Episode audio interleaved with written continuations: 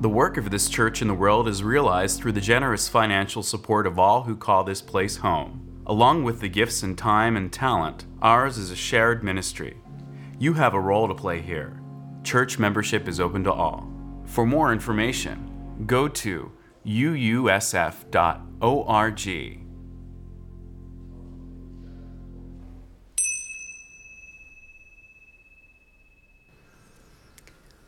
imagine some of the traditions that we celebrate around the holidays coming up this week ahead will endure for many on this continent, in this nation. I imagine the food, the gatherings, the nationally recognized time off from work. I hope some of that will persist especially the time to do nothing but eat and be together in a country where time off to do nothing but eat and be together is increasingly an anathema. And Black Friday, a symbol of why and how. And it's fair to say that there is a shadow also that is lengthening over this holiday, right? And some others too, particularly those with a patriotic spin. This is the shadow cast by history and fact, cast by a fuller history, a history more bloody, more bent on extraction than harmony, and the one simply more true than the founding story of the myth of pilgrim and native peoples sharing the first joyful meal of harvest together, the story that a member of the Wampanoag community and nation told in an article this week in the New York Times. A story of prices paid for native scalps and people driven from their land and children taken away to schools, made to forget their native ways and lands mined and extracted, and sacred lands still at risk for all of that. And it is asking and increasingly demanding revision of the history that we tell together as ours, and rightly so. And maybe also asking over time a reframe of the traditions we step into in this next week already is. So, at this moment in, in history and in living into this invitation to tell a different story, maybe one of shared geography and the weaving of stories more truly, I wanted to talk about pecans. Depending on where you're from, you may pronounce that word differently. But we won't let that get in the way of our unity this morning. We'll set that issue aside. We have a nut to talk about together. Actually, not a nut, but what's apparently technically really called a drupe. But for the sake of ease, let's go with the more common misperception and call it a nut for today, if that's okay. Pecan trees are one of the most recently domesticated crops and grow best in warm climates, you probably already know, most notably in the US, from east to central Texas and western Louisiana and up through Oklahoma and Arkansas and Kansas and Missouri and kind of tracing up the southern part of the Mississippi River. But like many crops, you can find them where people migrated and brought their stores of pecans with them and dropped them accidentally or intentionally and hopefully into the ground, the places people made a new home. And so pecans weave into the stories of the people who made home in all the lands of this continent, native born for generations and settlers too, and all the generations to follow. I've been reading this fall, slowly making my way through Braiding Sweetgrass, which is the book by botanist professor and member of the Citizen Potawatomi Nation, Robin Wall Kimmerer. The subtitle of the book is Indigenous Wisdom, Scientific Knowledge, and the Teachings of Plants. Early on in the book, Kimmerer, excuse me, talks about pecans and how they weave through the story of her family. You heard part of that story in the reading this morning of her grandfather and other boys stumbling on the bounty of a year when the pecans fruited, unprepared, but not willing to waste a moment to harvest them, being creative. They take off their dungarees, tie them up at the ankle of the pant leg, and stuff them as full as they can and carry them home. That story reminded me of the time that my cousins and I stumbled on a big patch of wild raspberries while wandering the land behind where they lived, and similarly determined to bring them home, folded up our t shirts, mine white when it all began, and piled them full and took them home, and everyone had vanilla ice cream piled high with wild raspberries for dessert that night. Who doesn't know the joy of a wild harvest when we stumble on it? Kimmerer tells more about this place that her grandfather lived and how it and the pecans wove into his story and therefore into hers.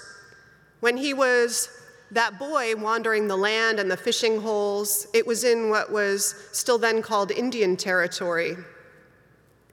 His people's land had originally been around Lake Michigan, but with colonization, they were marched at gunpoint along what came to be known as the Trail of Death, because the journey would claim over half of his people by the time it was over. His family, her family, were forced to Wisconsin and then Kansas, and each time removed as those lands were wanted by another group of white settlers and finally lured to Oklahoma, where promises of citizenship and land ownership encouraged them to uproot again, only to be betrayed by the fine print where the unpaid taxes on such land could cause forfeit of it, but moved to a land that provided almost no means to earn the money to pay the taxes. It was while living in a shanty on that Oklahoma prairie that the boys, meandering through the landscape, stumbled on those pecans. The word pecan, Kimmerer writes, quote, is the fruit of the tree known as the pecan hickory. It comes to English from the indigenous languages. Pegan is a nut, any nut, the hickories, black walnuts, and butternuts of our northern homelands have their own specific names.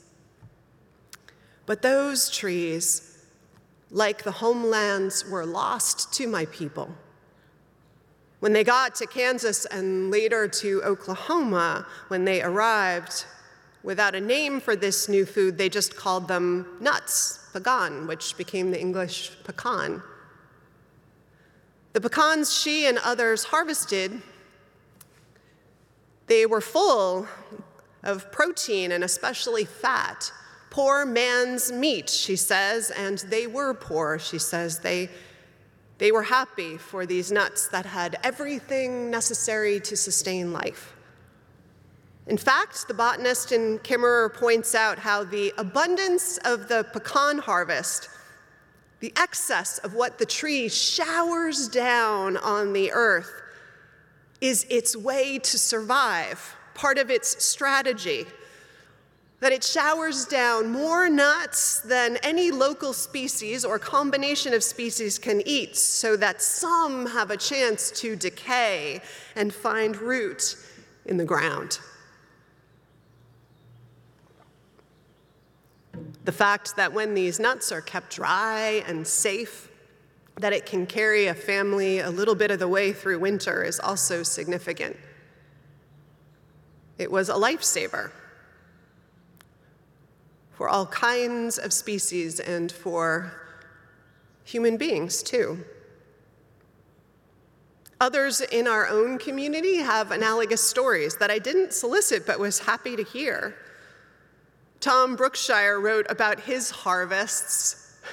he wrote, My last two years of undergraduate school found me in an, in an inexpensive small normal school slash liberal arts college in central Georgia.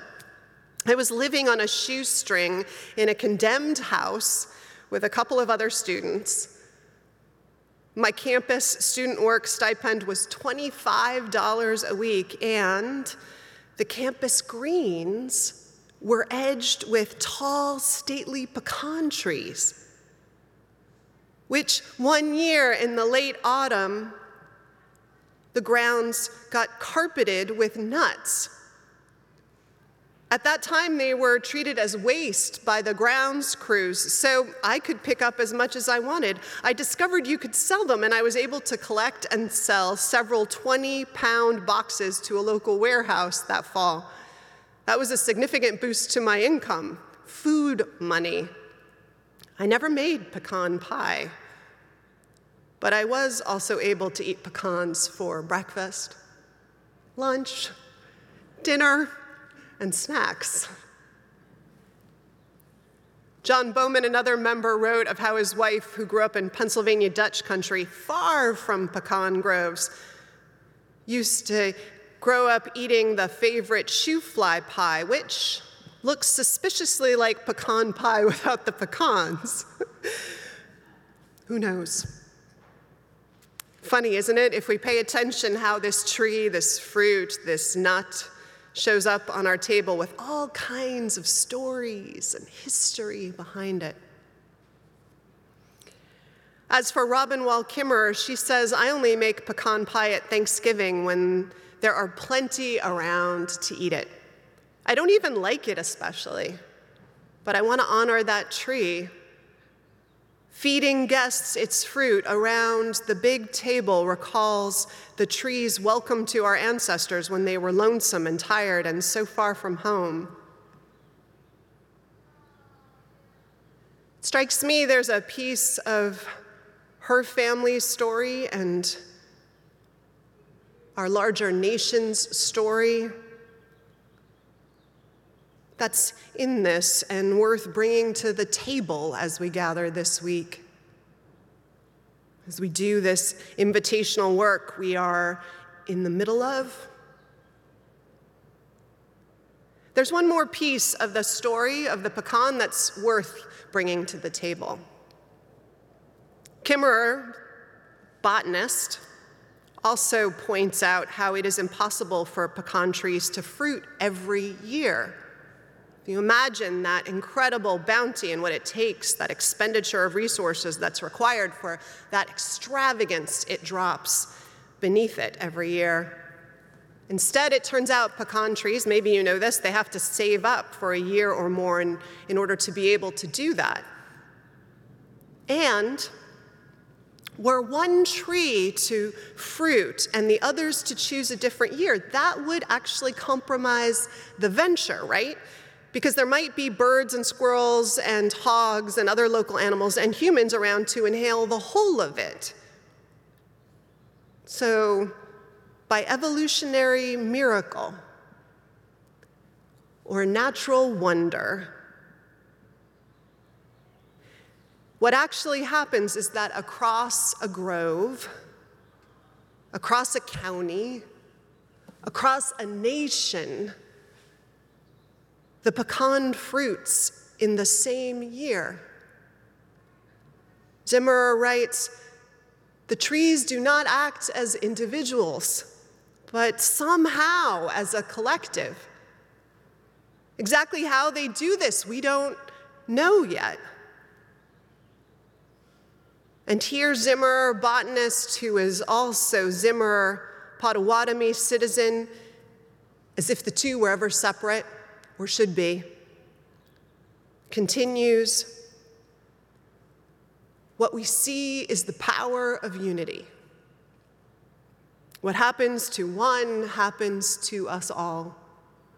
We can starve together or feast together, all flourishing is mutual.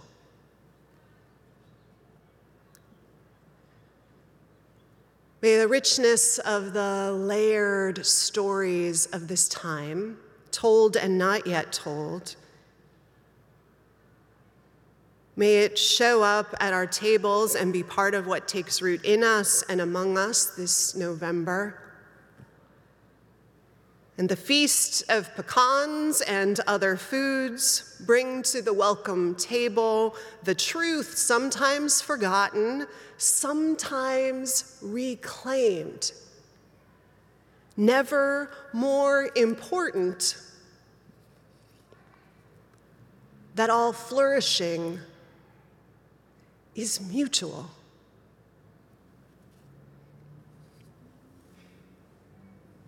Amen.